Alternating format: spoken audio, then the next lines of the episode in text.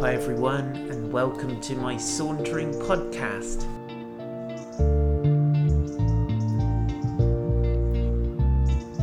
My name is Paul White, and I live in a gorgeous place called Weymouth.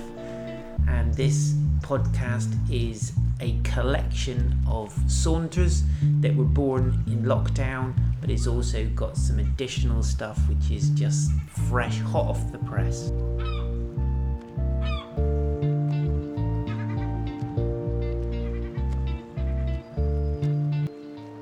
Praying that you'll be really blessed and that God will speak into your heart as we take this journey together.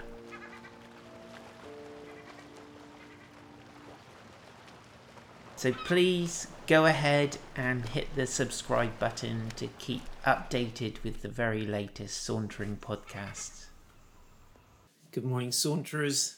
Welcome to a very windy Weymouth for our saunter today in Genesis chapter 25. We're going to pray because that's a really awesome thing to do.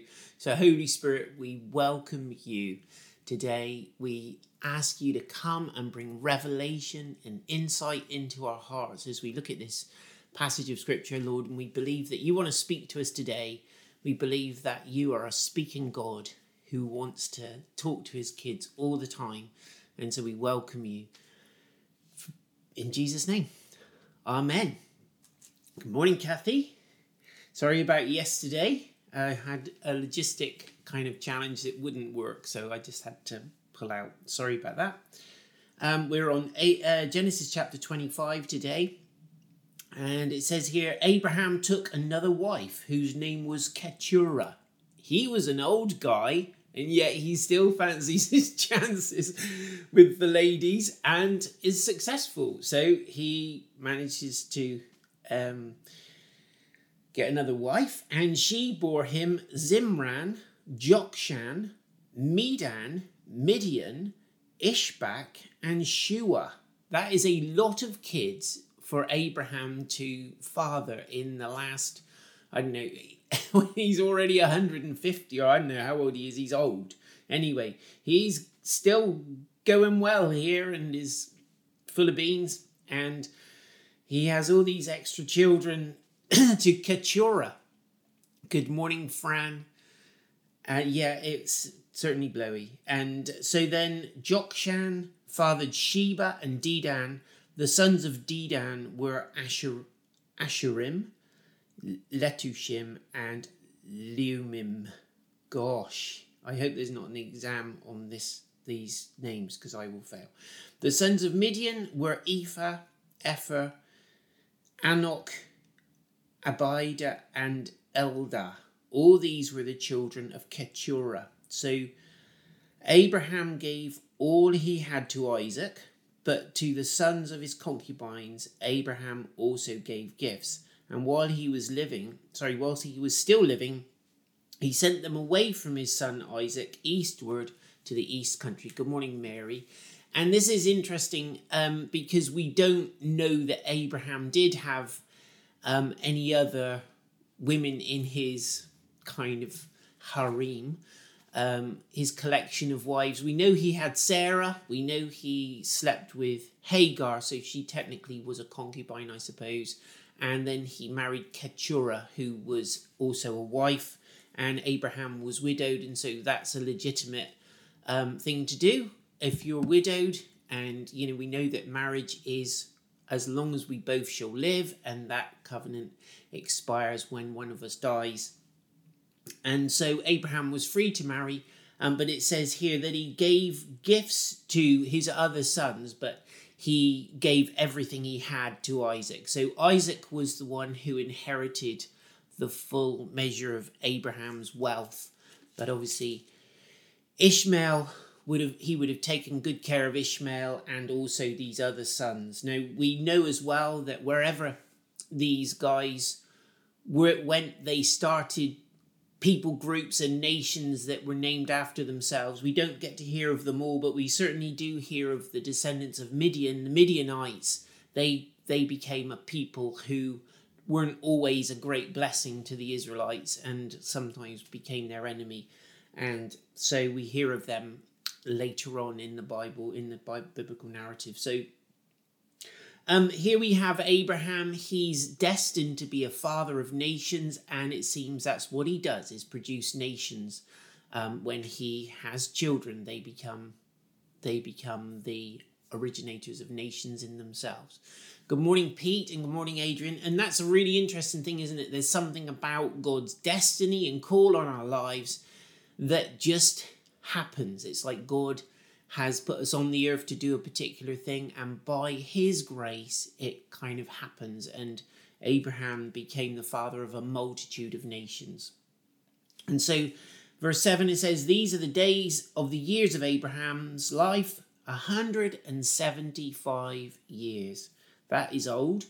Abraham breathed his last and died in a good old age, an old man and full of years, and was gathered to his people. That is an expression that we see in the Bible many times. He was gathered up to his people. It's kind of like a sense that he's returned to his the predecessors and his ancestors, and they're all together now in this place that God has prepared for them. So there's a sense of kind of the circle of life or whatever is has turned its full circle and Abraham has now gone back to his ancestors um, but he's lived a good age, and I would imagine looking back on his life, he, it would have been a really interesting look back and seeing those high points of God's encounters with him and his journey with God, his pilgrimage to the promised land, and his final delivery of a son, a child of promise, followed by a, number of other um, children. I'm just going to quit WhatsApp because it makes pings. Righty. So, um, so there we go. So that's Abraham, and then uh, it says Isaac and Ishmael, his sons, buried him in the cave of Machpelah, which is the one he just bought to bury Sarah a few years before. In fact, a number of years before now.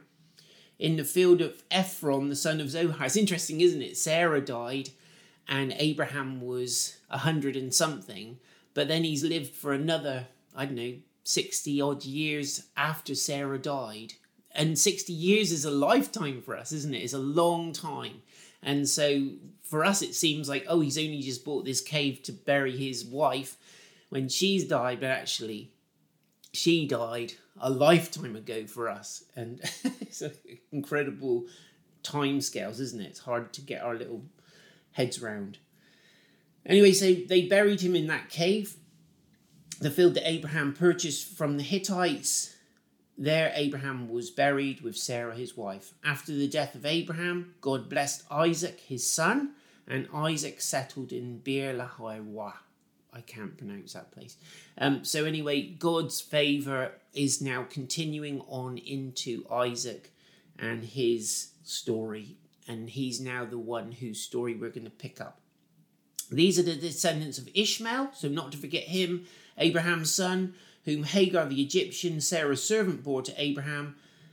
These are the names of the sons of Ishmael, named in the order of their birth Nebaioth, the firstborn of Ishmael, and Kedar, and Adbeel, and Mibsam, Mishma, Dumah, Massa, Hadad, Tema, Jetur, Naphish, and Kedemah. Interesting. Again, if you're stuck for a name for your child, look no further. There's some good ones. Lucky teachers who have to try and pronounce them. These are the sons of Ishmael, and these are their names by their villages and by their encampments. Twelve princes according to their tribes. These are the years of the life of Ishmael 137 years. He breathed his last and died and was gathered to his people. Again, we have that expression gathered to his people. They settled from Havilah to Shur, which is opposite Egypt in the direction of Assyria. He settled over against all his kinsmen. So it's there's this sense of Ishmael and his tribes that came out of his descendants being somewhat in opposition or in a kind of difficult relationship with his kinsmen. So he was he settled over against all his kin- kinsmen. Now we're going to move on. So these are the generations of Isaac, Abraham's son. Abraham fathered Isaac And Isaac was forty years old when he took Rebekah, the daughter of Bethuel, the Aramean of Paddan Aram, the sister of Laban the Aramean, to be his wife. And Isaac prayed for the Lord for his wife because she was barren. And the Lord granted his prayer, and Rebekah, his wife, conceived. Now, this is really interesting because Isaac, until now, we don't know about him. He's not been a three dimensional person. Good morning, Helen, and good morning, Rosemary.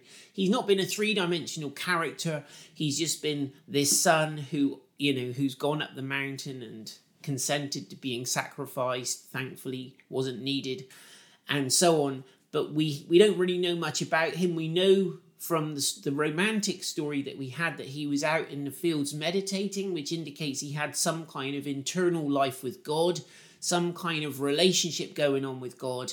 And now we see it kind of breaking out a little bit into three dimensions. Rebecca is barren, she's not been able to conceive. The assumption, I'm afraid, always was that it was the woman who was uh, had the difficulty, and Anyway, the Lord granted his prayer. So he prayed, the Lord granted his prayer. And so this is Isaac's first documented breakthrough account, although I would imagine he had certainly been praying for a wife. And when she came along, I expect he thought, wow, God, you've answered my prayers here, big style. But then there would have been some sadness creeping into the relationship as they've not been able to conceive.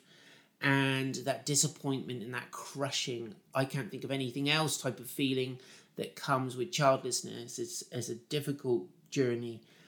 And but the Lord granted his prayer, which is so cool.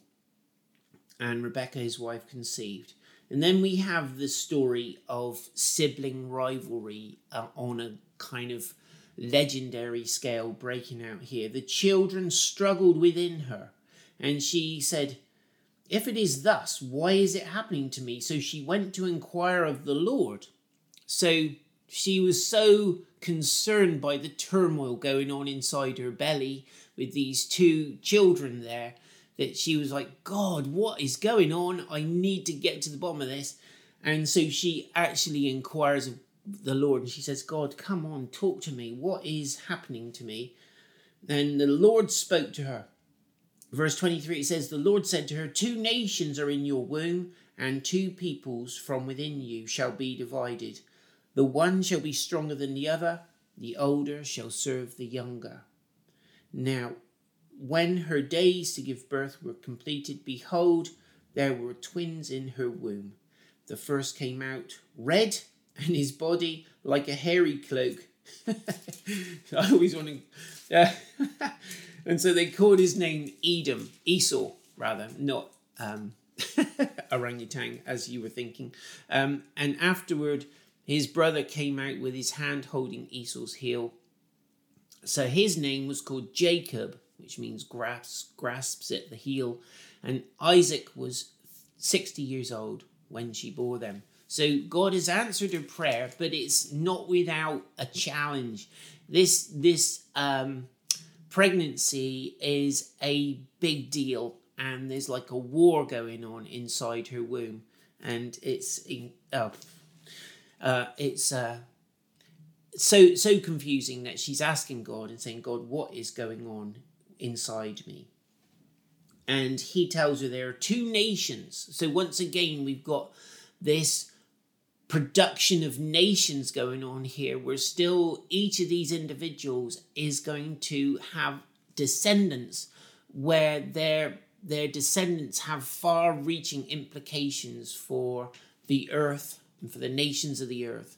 And so there's something going on which is really important, and God makes this distinction at the time before these babies are even born, and He says the older will serve the younger. And so now we'll come on to see what that means. I'm just going to say something. There is a theme emerging. So we had Isaac and Ishmael. Ishmael was born first. He was born by a contrivance rather than a promise. It was a human engineered job. It wasn't God's promise being fulfilled. And God clearly identified Isaac as the son who was chosen. Right now, here we've got two seemingly equal contenders to be the the one in line, if you like, to become the one whose um, line, whose offspring are the blessing on the earth. And but God is making a distinction now between two boys of exactly the same age. He's saying, I'm going to choose that the older will serve the younger. Now, there are all kinds of legends, apparently. Good morning, Pete. All kinds of legends in Hebrew culture about this, this process going on in the womb, which we won't get into. But Esau is born first, and he's the strong, hairy, masculine one, and he comes out. But I, Jacob, is holding on to his heel. And so they call him the grasper, the one who grasps at the heel and when these boys grew up, Esau was a skillful hunter, a man of the field, while Jacob was a quiet man dwelling in tents. Isaac loved Esau because he ate of his game, but Rebekah loved Jacob. Now, the interesting word there is that word quiet. When, when I think we've often characterized Isaac or um, Jacob rather as being somewhat um, less manly and less rugged and you know more perhaps should we say feminine in some of his kind of preferences. He preferred to be hanging around the tent and he was his favorite the favorite of his mother. Whereas there's esau out there this hairy muscular outdoorsy rugged guy going out hunting and doing exactly what his dad hoped he would do and bringing home lots of lovely game and cooking it for his dad. And his dad would be like oh my son you know you, you're amazing. Oh you're you're a you're my boy you're my boy come here son you know and it would be like what have you got today? He, uh, esau what have you caught today? And it would there was this kind of connection and rapport and friendship with the father and the son. And you would think why would god choo- not choose a rugged outdoorsy guy, why would he choose an indoorsy guy like um, Jacob, who seems to be kind of looking out for the main chance? And the word there, interestingly, for um, quiet is tam. tam. I probably am pronouncing it wrong. T A M. And it's the same word that God uses when he speaks of Job and he says, Have you considered my servant Job? He is blameless. And it's the same word. And that word there um, that's used to describe Jacob can also be uh, used to describe blameless and perfect and whole, complete. So he's, in a sense, there's something wholesome about Jacob, although people have made him out to be scheming and kind of low, actually, in God's estimation, that this guy was the right one. It's like he's the complete guy for this job. And I think it's difficult sometimes when God makes a selection and chooses somebody to bless with a particular ministry or particular role and he doesn't choose somebody else and try as they might it isn't it isn't their their call. They're not called to it. And then there's that kind of evidence of God's grace on somebody's life sometimes. And you kind of think, why you? Why do you get to do that? Why are you so successful in that? Why is God blessing you in that? And what about me? And why am I not?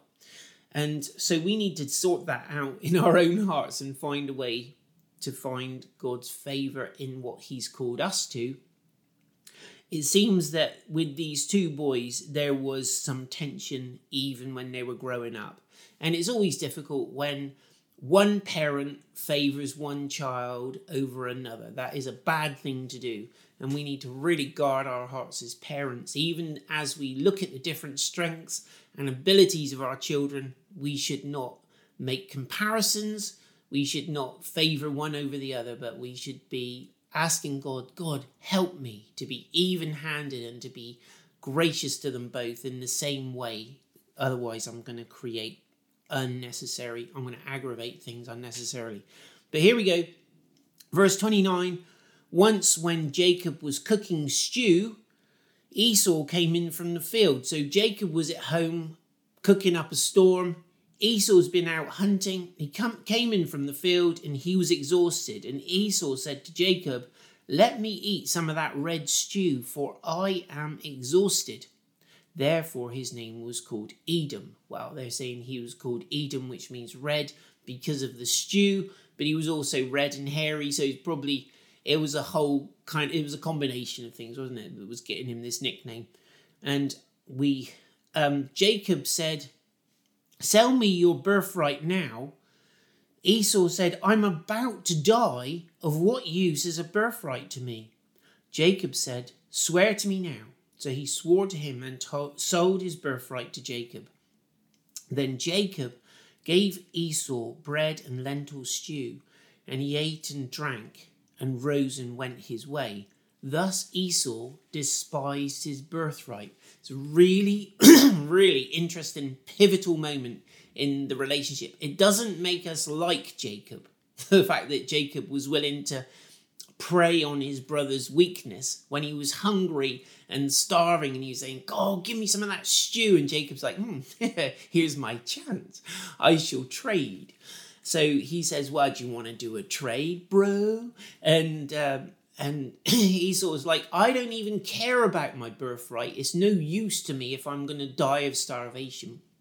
And what we see is Esau is ruled by his passions. He's, his head is completely, his common sense is completely avalanched by his bodily appetites and his hunger, and he's allowing those things to um, kind of dominate his thinking so much so that his judgment is impaired and he says, Yeah, whatever, go on, have my birthright. I don't even care. No good to me if I'm dead, is it? Having and the birthright, incidentally, was what he would inherit from his dad. It was the kind of primary share of the estate that went to the firstborn son, and that was still technically Esau's to have until this moment where he sells it to his brother. And in um, the book of Hebrews, it says there's this clear warning. It says, Do not be godless like Esau, who for a single meal sold his birthright as the firstborn son, sold his rights as the firstborn son. And so even the New Testament looks back at Esau and says, This is a godless person. This is someone who didn't value the um, the kind of continuity of the promises of God, and and therefore, even though God had already decided, we see Esau now kind of justifying God's decision, if you like, and saying and demonstrating that God's choice was actually correct. And although Jacob is a bit, he comes across as a schemer and a deceiver. Um, he's actually the one who God has chosen to carry on the family line and to pave the way G, um, in terms of the ancestors of the Messiah, the Lord Jesus, who will come. And so this is an incredible story. We can see that what's happening here is into these two brothers relationship which which was fraught from the beginning. We have this sibling rivalry even in the womb. Um, don't let anybody tell you that a baby isn't a human being when it's in the womb. And these two guys are jostling for power even in the womb. There's this tension and kind of sibling rivalry going on even in the womb. And then they carry it on, and even when they're kind of getting on with their lives, the the tension is still there, and it's just waiting for an opportunity to break out. Jacob sees his moment, his brother's weakness, and he just capitalizes on it. Um, so there we have it. So it's a kind of interesting story. It's gonna we might find some of these ideas about God choosing one over another challenging, but let's pray and just bring our day to the Lord. So, Lord, we give you the rest of this day. We ask you to bless us. We thank you, Lord, that we're not called to do exactly the same thing, that each one of us is called to something slightly different or maybe very different from each other. But, Lord, help us to trust you and find contentment and joy in what you've called us to do. And Lord, we bless our brothers and our sisters in all the things that you've called them to do as well. and help us never to be in competition with each other, but always spurring each other on and cheering each other on. In Jesus' name, Amen. Have an amazing day, you guys. I am super excited to be able to recommend to you my book, The Christing.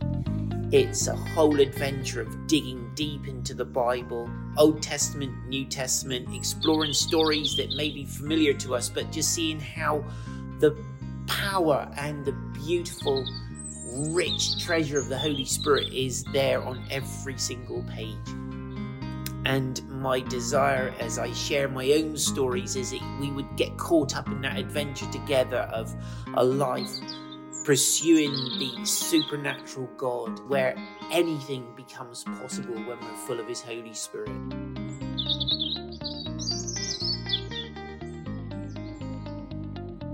And so, my prayer for you as you read this book is that you'll get excited to embark on your own voyage of discovery with Him, but more than anything else, that you would fall more in love with Jesus.